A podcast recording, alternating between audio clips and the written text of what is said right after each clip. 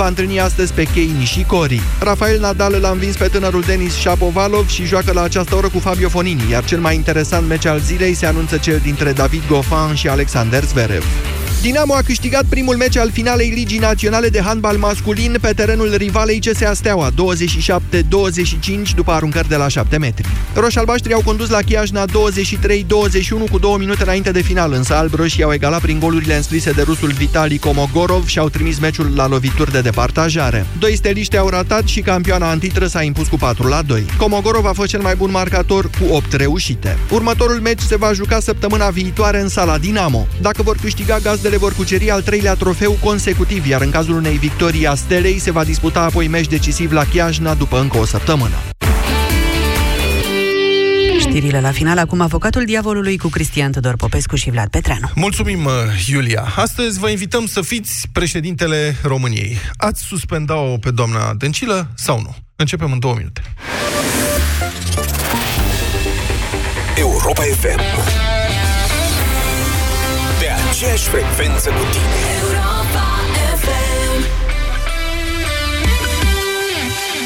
La Europa FM nu repetăm muzica. Dar dacă noi greșim, tu ne taxezi. De luni până vineri, de la 9 la 5, câștigi garantat 500 de euro dacă ne prinzi că punem de 2 ori aceeași piesă. Sună la 0372 069599, număr cu tarif normal, cât timp piesa se aude la radio. Și banii sunt ai tăi. La Europa FM, greșeala costă 500 de euro. Asta da zi de lucru. Detalii pe Europa FM. Urmează-ți drumul în siguranță alături de Safety Broker. Acum poți beneficia de prima de asigurare RCA în valoare de 4.000 de lei la camioane și autocare pe tot parcursul anului, dacă asiguri flota prin Safety Broker. Ofertă disponibilă în toate sediile Safety Broker. Află mai multe detalii pe safetybroker.ro. Bărbații cum trebuie au ales NoiMarkt. Acum își aleg premiile. Înscrie codul de sub capac sau cheiță pe bărbațicumtrebuie.ro sau prin SMS la 1738 și poți câștiga carduri cadou de 10.000 de lei pe săptămână, 500 de lei pe zi sau 100 de lei pe oră, plus milioane de beri instant. NoiMarkt. Gust puternic pentru bărbați cum trebuie. Regulament pe bărbațicumtrebuie.ro. Perioada campaniei 30 aprilie 1 iulie. Bărbații cum trebuie consumă NoiMarkt responsabil. Nicăieri nu-i ca acasă și nicio revizie ca Ford Motorcraft. Așa cum nicio mașină nu ți-e la fel de dragă ca mașina ta. Nu contează unde ai fost până acum. Întoarce-te acasă și mulțumește-i mașinii tale Ford cu un nou set de plăcuțe de frână în față, la doar 290 de lei cu TVA pentru Ford Fiesta. Include piesele și manopera. Preț recomandat până la 30 iunie 2018. Termenii și condițiile campaniei disponibile pe Ford.ro. Mă simt mereu în siguranță în brațele tale. Nimic nu mă atinge. Sunt așa ferită de orice. Orice? Mai puțin soarele ăsta de vară. Unde se termină povestea, începe viața adevărată. Dedeman vă ajută să construiți plan cu plan. Acum ai pavilion pentru grădină la numai 69 de lei. În plus, până pe 23 mai, ai 12 sau 20 de rate cu 0% dobândă prin card de credit all-inclusiv BRD Finans. Dedeman, dedicat planurilor tale. Mi, mi, fa, sol, sol, fa, mi, re, do, do, re, mi, mi, re, re. Aprinde entuziasmul ideilor care contează cu Pireus Bank. Refinanțează-ți creditul de nevoi personale și ai o dobândă fixă de doar 8,25%. Pireus Bank. Adevărata valoare ești tu. Ai vânătăi și te doare? Ai nevoie de AleGel. AleGel conține 2 principii active care combat eficient durerea și vânătăile, cu doar 1 până la 3 aplicații pe zi. AleGel pentru picioare sănătoase. AleGel este un medicament. Citiți cu atenție prospectul. Pentru sănătatea emoțională a copilului dumneavoastră, petreceți cât mai mult timp împreună cu el.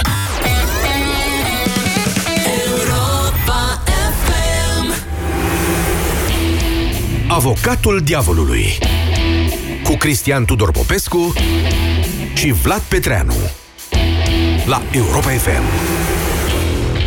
Scandal politic monstru, așadar, provocat de plângerea penală făcută de Ludovic Orban, președintele PNL, împotriva prim-ministrului Vasilica Dăncilă și a șefului PSD, Liviu Dragnea. Doamnelor și domnilor, bine ați venit la Avocatul Diavolului. Acesta este subiectul emisiunii de azi.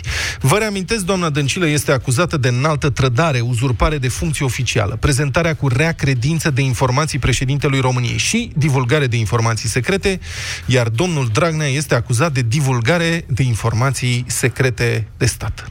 Domnul Orban nu a făcut public textul plângerii depuse la parchet, dar a precizat că e vorba de fapte legate de, și citez, pregătirea, adoptarea, aducerea la cunoștința opiniei publice și tot ce s-a întâmplat după adoptarea de către guvern a memorandumului privind mutarea ambasadei României de la Tel Aviv la Ierusalim. Am încheiat citatul. Faptul că a fost depusă o plângere nu înseamnă în sine mare lucru, oricine poate face asta împotriva oricui în România, presupunând că invocă totuși niște fapte reale, altfel e vorba de denunț calomnios, care se pedepsește.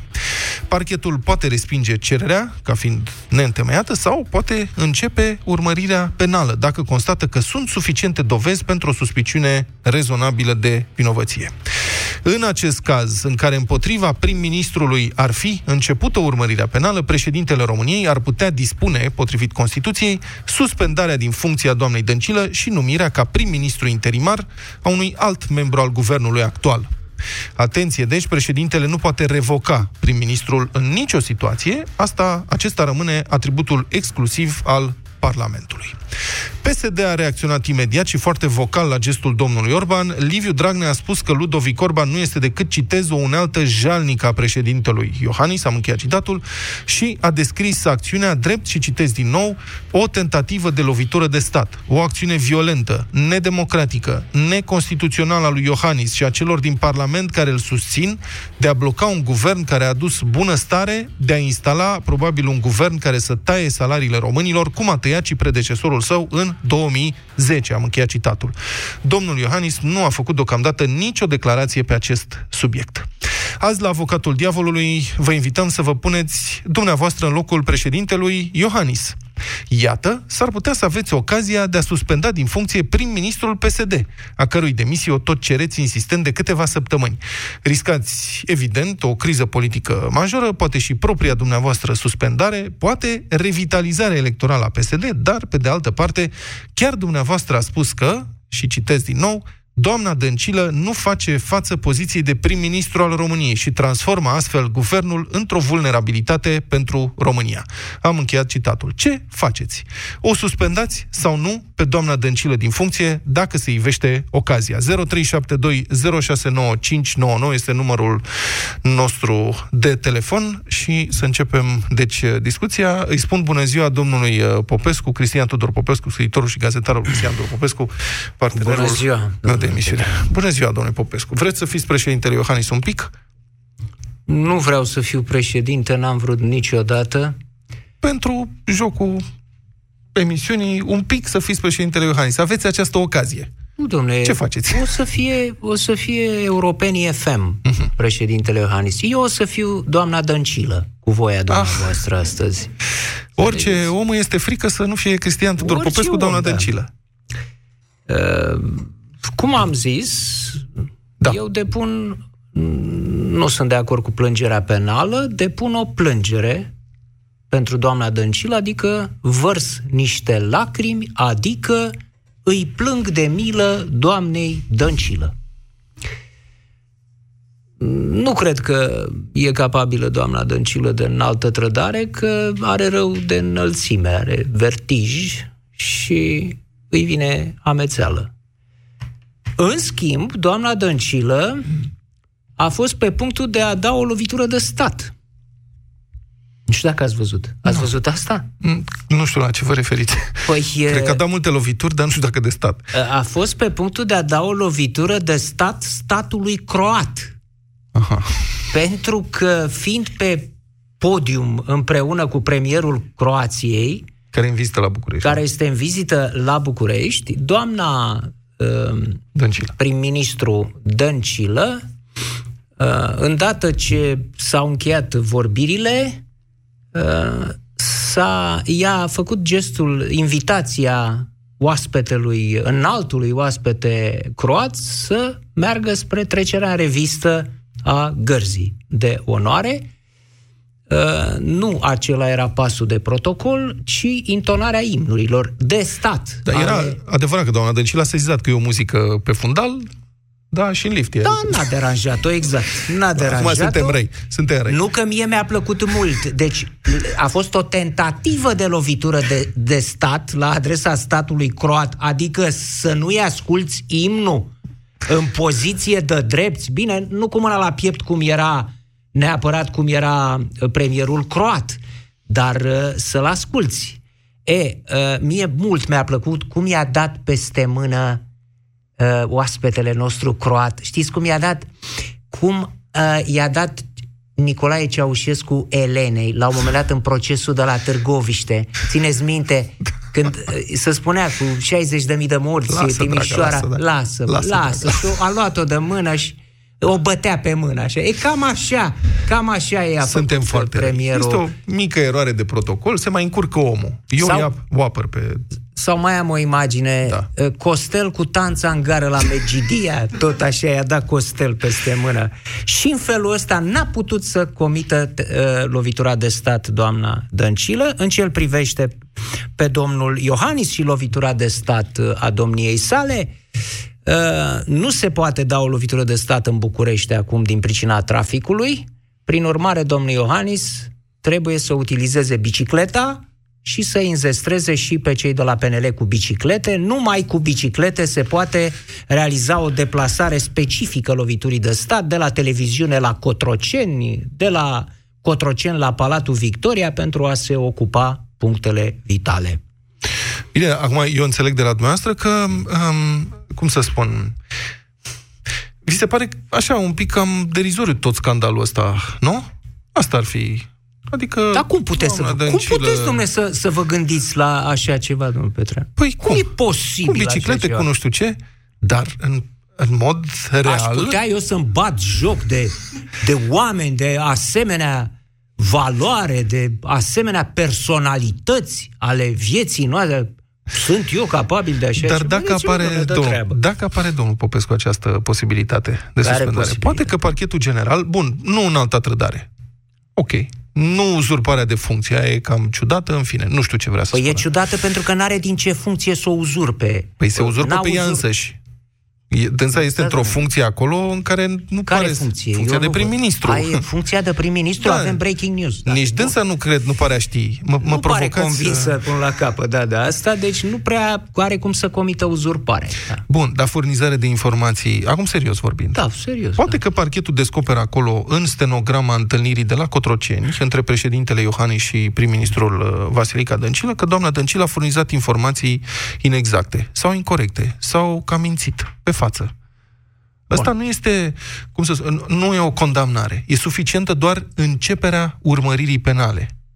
A existat precedentul Atanasiu și cred că și Chioariu a fost în mandatul președintelui Băsescu, când ministrul apărării a fost suspendat din funcție de președintele Băsescu, după ce a început o urmărire penală la reclamația, la plângerea penală a doamnei Săftoiu.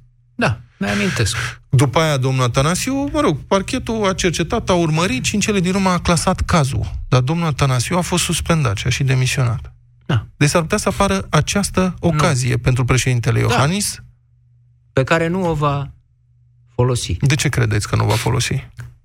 Bun. Nu s-ar contrazice? Deci, e posibilă o astfel de situație ca doamna Dăncilă în deplină și onestă necunoștință de cauză să comită un act din ăsta de divulgare de secrete, adică nici nu-și dă seama. Poate să o facă fără să-și dea seama, dar domnul președinte Iohannis nu o va suspenda. De ce? Pentru că are mare nevoie de ea. Domnul Iohannis trăiește, adună în momentul de față puncte politice ca furnica pe spinarea doamnei Dăncilă. Plus, doamna Dăncilă nu există în momentul ăsta. Dacă ar fi suspendată de președintele Iohannis, ar căpăta contur.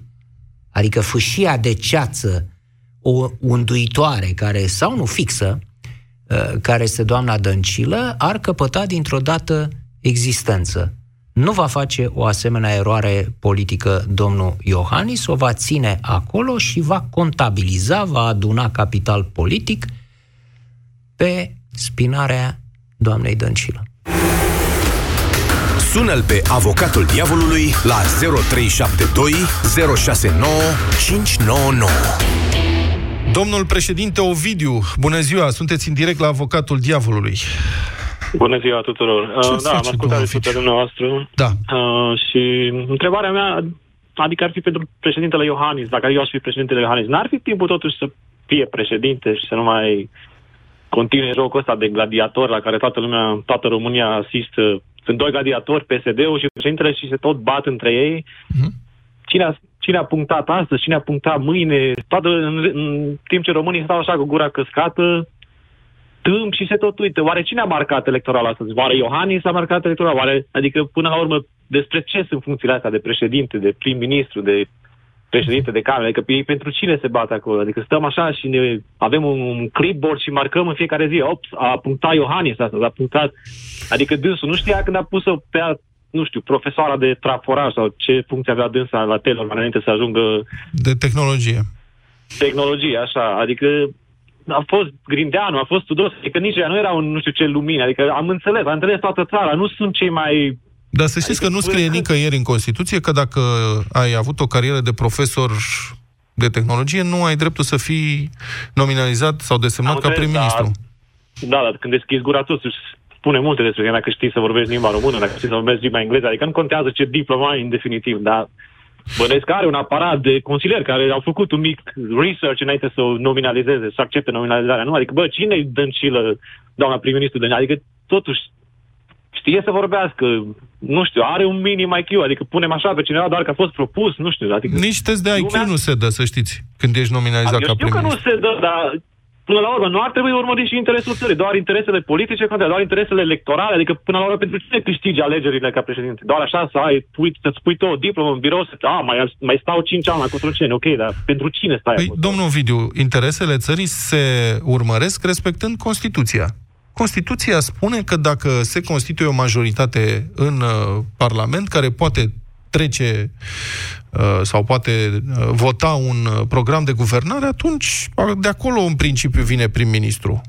E împotriva spiritului Constituției să numești pe cineva care în mod evident nu va avea sprijinul majorității. Și dacă majoritatea vine cu evidența pe masa președintelui, sigur că președintele poate la limită să spună nu, eu îl pun pe altul. Și? Întrebarea mea e atunci, înainte să o numească, să o nominalizeze. N-a știut că nu e capabilă să fie prim-ministru, nu știe să lege două cuvinte. Asta e... A fugit puiul cu ața. Păi da, dar până când fugim după pui sau după ața? Adică tot ne batem așa în victorii din astea mici spre o luptă electorală finală? Adică cine sunt beneficiarii acestei lupte în afară de gladiatorii ăștia la care ne uităm zilnic? Păi și ce, adică... care este concret? Ce credeți că ar trebui să facă președintele? Că sunteți dezamăgiți că spuneți, hai domnule, să fie odată președinte. Ce anume să facă? Păi trebuia în primul rând să nu fi numit, ceea ce e prea târziu, și acum, nu știu, să o lase să-și ducă mandatul până la cap, până se fac noi alegeri, nu știu, să dea jos guvernul prin alte... Mi se pare un tertip să inventeze acum în altă trădare, cum zicea și domnul Popescu, cui să intenteze în altă trădare? Cuiva care de-abia știe ce rol are acolo, adică trebuie să înțelegi ce trădezi, cum trădezi, pe cine trădezi. Adică și trădarea asta are, nu știu... Bine. Cum votați? Ați suspendat-o dacă ați avea ocazia sau nu? Eu n-aș suspenda. Am notat un nu. Păi vă contraziceți. Okay. Vă contraziceți ca președinte. Președintele a spus, doamna Dăncilă nu face față poziției de prim-ministru, are responsabilitatea declarațiilor sale. Iată, asta a spus președintele. Ce constă suspendarea? Ce se întâmplă după suspendarea primului? La urma îl vor suspenda ei pe Iohannis și după aceea... Se suspendă până când este numit un alt prim-ministru. Deci jocul continuă, deci circul continuă, practic. Păi asta e democrația. Și... Ok, păi înseamnă că avem o democrație... Nu, așa e. Acum, dacă nu... Dacă e așa peste tot în lume, dar a noastră sigur nu e cum ar trebui să fie. Domnul Ovidiu, fără dezbatere, este totalitarism, nu e democrația. Democrația presupune dezbatere și... Democrație. Nu vreți să mai fie? No. Nu, asta spuneam, să nu mai fie democrație, dar undeva la noi ceva lipsește din rotița numită democrație, ceva patinează, nu se angrenează toate rotițele. Ovidiu, da. Iartă-mă, am și eu o problemă, una mică. De două ori ai numit actorii politici gladiatori. Gladiatori, deci și eu mă gândesc la filmul cu Russell Crowe aici, mă gândesc la niște inși puternici care se lovesc cu săbii adevărate, curge sânge.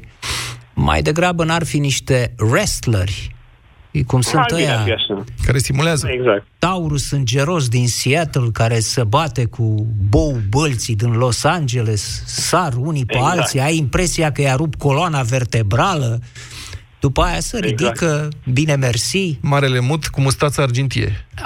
Foarte bine, ăsta e campionul. E mult mai bună comparația, da. Am folosit gladiatori în lipsă de alt termen. Oricum, mulțumesc. Mulțumesc, Ovidiu. Gelu, bună ziua, sunteți în direct la Avocatul Diavolului, vă rog. Alo? Bună ziua. Da. Bună ziua, da. Mă auziți? Vă aud, vă rog. Ok.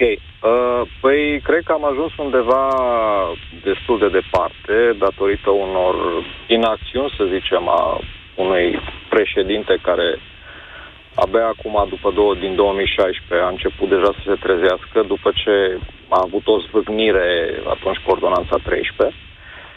Și datorită faptului că nu prea și-a făcut treaba, s-a ajuns unde s-a ajuns. Personal, eu să zic ca și președinte, nu am prerogative în acest moment să o suspend decât, mă rog, cele din Constituție. Însă el, Iohannis, ar trebui să facă niște lucruri de mult mai de mult.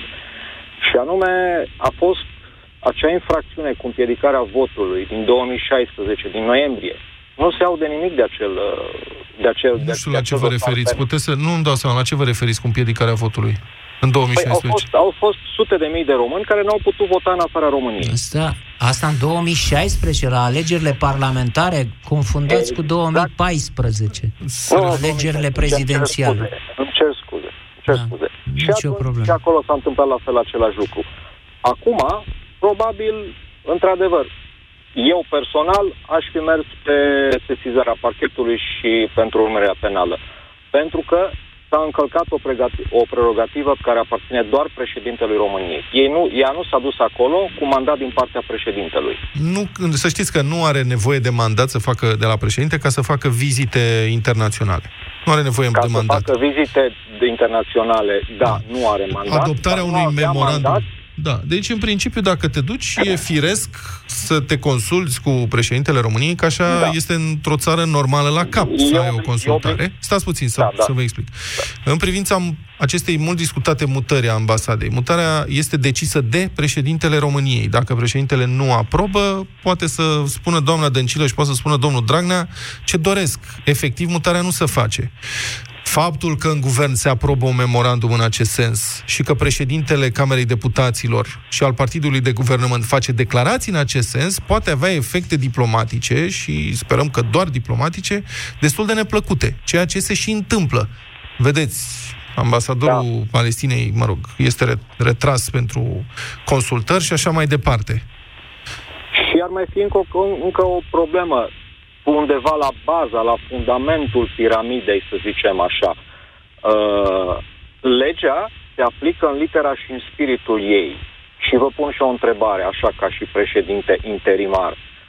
Da. Cum pot eu, ca și cetățean onest, sau cum poate legea să-mi fie opozabilă mie, o lege făcută sau votată de un condamnat penal?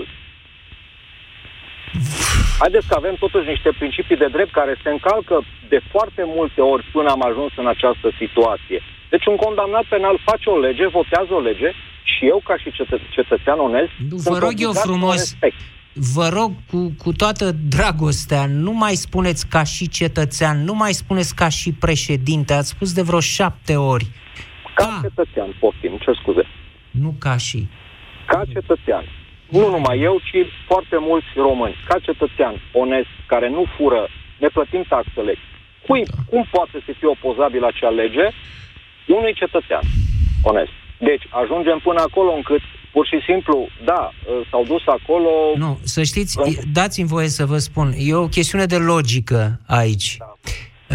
Atâta vreme cât un cetățean care a suferit o condamnare poate să ajungă într-o funcție, cum este domnul Dragnea. Domnul Dragnea este președintele Camerei Deputaților, a fost ales deputat în condițiile în care a suferit o condamnare definitivă. Deci acesta este primul element care intră logic în discuție. Faptul că după aceea se votează legi în Parlament la care votează și domnul Dragnea E pasul 2. Deci, deocamdată, legea în România nu interzice candidatura și să fie ales în Parlament cineva care are o condamnare penală. Există la fundamentul legislației române dreptul roman. Nu, e dreptul francez la baza legislației românești, este dreptul francez, nu roman. Dar apare și această frază. Legea se aplică și se respectă în litera și în spiritul ei. Ori spiritul, ce se regăsește în spiritul unei legi făcute de un condamnat penal, provocată de un condamnat penal. Am înțeles, nu, da, mergeți un pic cam... Ca să revin. Deci, bun, ca să revin. Ați suspendau, haideți să mai luăm și alte telefoane. Ați suspendau sau nu? Aș suspendau. Cu riscul de a provoca o criză politică. Aș suspenda-o și, în primul rând, înainte de... Știți că nu scoateți, stați puțin, nu scoateți, deci nu schimbați cu asta majoritatea din Parlament. Nu, probabil. Dar și în PSD există oameni cu verticalitate și oameni și o anumită ținută profesională. Dar înainte de asta am vrut să spun, aș fi declanșat atunci cu ordonanța 13 acel referendum pe care vrea să-l facă. Da. Vedeți, vorbiți numai de ocazii pierdute, pentru, uite, iată, președintele Iohannis este acuzat de fapt că a pierdut multe ocazii prin pasivitatea lui. Uite, îi se oferă acum o ocazie. Cine știe, poate îi se oferă, poate că parchetul zice nu și cu asta basta. Paul, bună ziua, sunteți în direct la Avocatul Diavolului. L-am pierdut pe Paul. Marian, bună ziua. Marian, sunteți în direct la Avocatul Diavolului. Bună ziua, domnule Petreanu, bună ziua, domnule Popescu. Acum câteva săptămâni, în momentul în care a cerut domnul președinte, i-a cerut demisia doamnei Dăncilă, da, ați avut acea dezbatere pe această temă și am spus că ar putea domnul președinte să, nu știu, să o dea în judecată. Era o chestie, chiar am ridicat problema penală. Și atunci am spus că nu se poate. Chiar domnul Popescu, țin minte că a spus că nu este o soluție. Mă bucur că a venit domnul Orban și eu, ca și președinte, ridic două degete și spun că am greșit în ianuarie când am nominalizat-o pe doamna Dăncilă și un astfel de doamnă nu are ce căuta în funcția de prim-ministru, din mai multe considerente. Și trebuie dată jos de acolo pe niște căi mai degrabă neortodoxe? Că știți care este teama PSD? Știți ce spune PSD? Uitați! Din partea puterii, în momentul ăsta, teoria comunicată este următoarea. Totul este un joc aranjat. La parchet acolo, cererea domnului Orban a fost trimisă la DIICOT. Șeful de la DIICOT este domnul Horodniceanu, pe care domnul Tudorel Toader vrea să-l schimbe și, ce să vezi, mandatul domnului Horodniceanu, șeful DIICOT, tocmai a fost prelungit în mod oportun zilele astea cu 6 luni. De șeful parchetului general. Ca atare, zice PSD, este evident o lucrătură. Asta, dacă mergem pe această teorie, înseamnă că puterile statului ar fi abuzate pentru schimbarea altfel decât pe calea votului a unui prim-ministru, fie el și incompetent.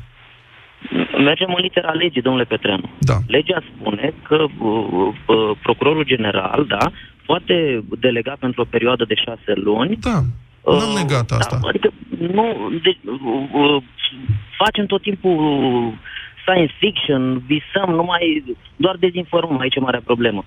Din punct de vedere legal, nici PNL-ul, nici domnul Orban, nici parchetul general nu este ok. Și ce s-ar obține prin suspendarea doamnei Dăncilă? Eu îmi doresc, sincer, să văd un om din PSD, dacă există, integru și care într-adevăr vrea binele acestei țări, dacă nu, îmi doresc și sper să existe din cadrul opoziției un prim-ministru, pentru că în luna ianuarie a lipsit, din păcate. Păi, ca să se ajungă la opoziție, trebuie să se contureze altă majoritate în Parlament. Ori PSD, după câte observați, în urma plângerii penale făcute de domnul Orban ieri, are o atitudine foarte solidară. Adică dacă efectul urmărit era cumva ca PSD să intre în confuzie, mi se pare că s-a întâmplat exact pe dos. Ca întotdeauna când e pus în defensivă sau când e atacat în direct, PSD are o reacție unitară foarte puternică. De autoapărare. Da. Acesta e stilul partidului. Aș suspenda-o, sincer, nu știu ce ar urma, dar aștept nominalizări din partea sau alte persoane potrivite pentru funcția de prim-ministru din partea PSD-ului, dacă mai există așa ceva, dacă nu, Așteptăm și opoziția la consultări să vedem ce putem. Cum să faci, Marian, un astfel de gest dacă ai fi președintele Iohannis, dacă ai fi politician de rang înalt? Cum să faci un astfel de gest fără să știi ce urmează? Așa ai spus adineauri. Aș suspenda-o, dar nu știu ce ar urma.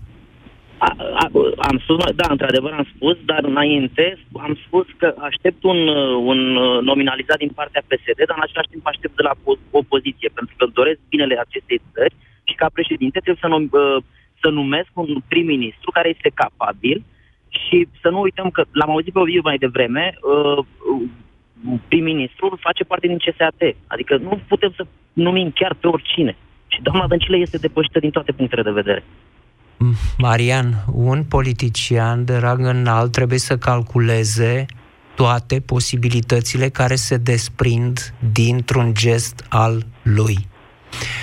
Aici, din punct de vedere politic, președintele Iohannis ar pierde în suspendarea doamnei Dăncilă, pentru că la nivelul opiniei publice standard medii al oamenilor, simplilor cetățeni, vina doamnei Dăncilă este că nu i-a spus nu știu ce și nu s-a consultat cu președintele Iohannis când s-a dus în Israel într-o vizită. Atât se înțelege din povestea asta. Deci nu e ceva care să penetreze, care să se transmită puternic în mase, de genul deturnare de fonduri, de genul corupție, de genul acesta la nivel guvernamental. Asta da, ar avea efect. Asta este o chestiune fără relevanță politică la nivelul masei. Sună-l pe Avocatul Diavolului la 0372 069 599. Răzvan, bună ziua! Sunteți în direct la Avocatul Diavolului, vă rog. Alo, Răzvan. Bună ziua, Răzvan, mă auziți? Salut, acum de aud. Salut. Cred că s-a întrerupt un pic. Da. Salut. În primul rând vă salut pe amândoi. Bună ziua. Vreau să vorbesc cu voi. Bună ziua. Ce pot să spun este că am 29 de ani. Sunt acea generație care a prins doar un singur an de revoluție și el a fost la limită pentru că nu puteam să fac nimic atunci. Da. Ca și părere referitor la ce se întâmplă în acest moment în țara noastră. Măi, fraților, tu ai 29 de ani, Răzvan, măcar pe tine, la fiecare dintre cei care au intervenit până acum am auzit cași, aveți cași la gură. La 29 de ani nu mai ai cași la gură, dragul meu, măcar tu nu mai spune cași. Tot ce voiam să spun este că nu aveam niciun cuvânt de spus în acel moment, în momentul în care s-au întâmplat revoluțiile din 89, despre ele vorbeam. Însă acum particip la toate protestele, având în vedere viitorul țării noastre. Da. Și spun acest lucru pentru că observ în ce derivă totală se duce și nu știu care să ne fie scăparea. Îmi pare rău să spun acest lucru, îmi pare rău că sunt acel tânăr care nu știu dacă mai vede un viitor în țara noastră. Spun asta pentru că nu s-a mai întâmplat efectiv nimic bine. Dacă ne uităm la știrile de la ora 5, la ora 7, la orice știri, nu cred că am mai văzut o știre pozitivă despre țara noastră de niciodată, cred. Dar tu ai făcut, poți să ne spui dacă ai făcut ceva pentru ca să fie mai bine în țara asta? Ceva. Răzvan, ceva, nu știu, acolo fiecare acolo unde trăiește, la locul lui de muncă, în viața lui, în societate, ce poți să ne spui că ai făcut tu să fie mai bine? Păi, în primul rând, sunt acea persoană care are grijă să respecte regulile și când spun reguli mă refer la nu am fost niciodată cu probleme cu poliția și așa mai departe. Sunt persoana care își ajută vecinii, pentru că locuiesc într-un bloc vechi din 70 și ceva aproximativ în București și marea majoritatea vecinilor mei sunt bătrâni și sunt acea persoană care îi ajută când au nevoie de a-și face cumpărăturile. Sunt acea persoană care se uită la un bătrân pe stradă și se gândește că a trăit și a muncit 50 de ani și acum a ajuns să cerșească în mijlocul străzii și acea persoană care se duce să ia un covrig, o apă plată și o plăcintă, măcar să știe că are ce mânca în ora respectivă. Ăștia sunt pașii mici pe care îi fac. Sunt acea persoană care are grijă să apostrofeze persoanele care parchează în ultimul hal, acea persoană care are grijă să folosească și bicicleta la muncă pentru a putea să se mai detenționeze un pic traficul din București, pentru că știm cu toții în ce hal a ajuns. Sunt pași mici pe care îi fac. Nu știu dacă aici ține de putere sau nu știu dacă ține mici, de... Nu sunt mici și mă bucur că ți-am pus întrebarea asta și am auzit acest răspuns aici în emisiune. Răzvan, mulțumesc. Asta, să știi, acum Răzvan, ca o paranteză, și mie mi se pare că asta e calea. Adică dacă fiecare dintre noi încercăm să ne comportăm corect, să nu încălcăm regulile și să respectăm principii, atunci încet, încet o să ne transformăm cu toții într-o țară ceva mai bună. Eu difuzez în fiecare dimineață în deșteptarea știri pozitive, adesea am senzația că plictisesc știrile astea pozitive, dar sunt o mulțime de acțiuni de voluntariat. Nici de cum. Și mai este o cale, Răzvan, cu asta închei, mai este o cale ca oamenii cinstiți sau care își respectă principiile sau care vor să contribuie cu ceva pozitiv la societate să intre în politică și de asemenea să iasă la vot. Și așa se schimbă lucrurile. Că vremea revoluțiilor violente cred că a trecut. Da, Răzvan. Am o întrebare pentru tine. Tu, ca președinte, îmi pare rău că trebuie să întorc întrebarea, tu, ca președinte, cum ai mai vedea scăparea noastră? Și aici, când vorbesc despre scăparea noastră, nu vorbesc de termen lung, unde se vede România peste 10 ani, cu străzi, autostrăzi și așa mai departe, dar care crezi că ar fi, uite, un pas din punctul tău de vedere? Ce crezi că s-ar putea face în acest moment? Eu nu cred că suntem condamnați. Eu am văzut țara asta schimbându-se, adică eu am 50 de ani. Am trăit și pe vremea comunismului și am văzut țara asta schimbându-se dramatic. Întotdeauna există un viitor. Poate că nu e convenabil pentru toți, dar lucruri care nu erau posibile în politică sau față de politicieni în urmă cu 10 sau 15 ani sunt posibile acum. Poate că acum 15 ani schimbarea legilor justiției sau a codurilor penale ar fi fost făcută rapid, fără agitație, fără manifestații de stradă. Remarc că partidul care se află la putere, coaliția care e la putere, se străduiește de 2 ani să schimbe legile justiției și nu prea merge. Acum 15 ani... Eu cred că totuși se va putea până la urmă. Îmi pare rău să spun asta, dar cred că vor face ei ceva și vor fi 2-3 țapi spășitori care vor cădea și se vor duce cu totul, dar vor fi cei mari care vor scăpa. Îmi pare rău să spun asta și eu cred că asta se va întâmpla. Domnul Popescu, ce voia să spuneți cu acum 15 ani? Că acum 15 ani nu se schimba nimic la legile justiției, erau perfecte. Da, corect. Bun, Răzvan, cum votați în principiu? Pentru suspendare sau nu? Pentru suspendarea premierului. Dacă ați avea președinte sau eu? Dacă ați fi președinte și ați avea această ocazie, da sau nu? Cred că singura, știi, cea mai bună decizie ar fi aceea de a-mi spune, dragii mei compatrioți... Ziceți, domnul Răzvan, ziceți să iau... Dragii mei compatrioți, îmi pare rău că am greșit când am ales-o pe doamna Dăncilă, îmi asum responsabilitatea, dar nu este ceea ce trebuie. Deci ați suspendat-o? Aș suspenda. Aoleu, ce complicat, să vă faceți politician. Mulțumesc. 3 voturi pentru suspendare, 1 împotrivă. Să mai luăm telefoane. Petru, bună ziua, Petru. Bună ziua, vă salut. Îmi cer scuze, n-am auzit toată discuția dumneavoastră, sunt o zonă fără semnal. Dar știți care e întrebarea emisiunii? Da, dacă am suspendat-o sau nu pe doamna Dăncilă. Da. Am auzit doar discursul domnului Popescu, în care spunea că nu ar face-o domnul președinte pentru că ar pierde puncte politice. Eu zic că domnul Iohannis are foarte multe puncte politice. Nu cred că mai contează acum dacă o suspende sau nu pe doamna Dăncilă. Dar puncte albe sau negre? Puncte albe. Este singurul politician considerat curat în România și cred că românii l-ar vota în continuare fără probleme. Poate a pierdut 1 milion de voturi între timp, dar vreo 5 milioane cu siguranță. Extraordinar. Dăm voie numai o secundă, foarte scurt să spun ceva. L-am întrebat pe președintele Constantinescu în 1997, la început de mandat, când a numit-o, când l-a numit pe fiul doamnei Zoe Petre la Cotroceni, consilier plenipotențiar, elector octomăciucar și ce mai vreți dumneavoastră, avea vreo 20 ceva de ani băiatul, și l-am întrebat dacă își permite să facă așa ceva din punct de vedere politic și moral. Și mi-a spus, nu o să uit niciodată, am suficient capital politic ca să fac asta.